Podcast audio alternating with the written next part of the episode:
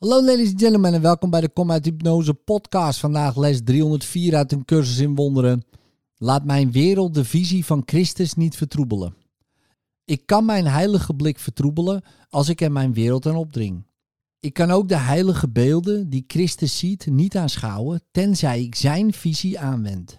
Waarneming is een spiegel en geen feit. Wat ik zie is de staat van mijn denkgeest die naar buiten is gespiegeld. Ik wil de wereld zegenen door er met de ogen van Christus naar te kijken. En ik zal de onbetwistbare tekenen zien dat al mijn zonden mij vergeven zijn. U leidt me uit het duister naar het licht, uit zonde naar heiligheid. Laat me vergeving schenken en zo voor de wereld verlossing ontvangen.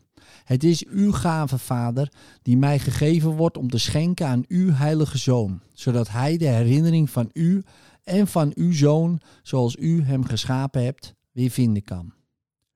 In liefde, tot morgen.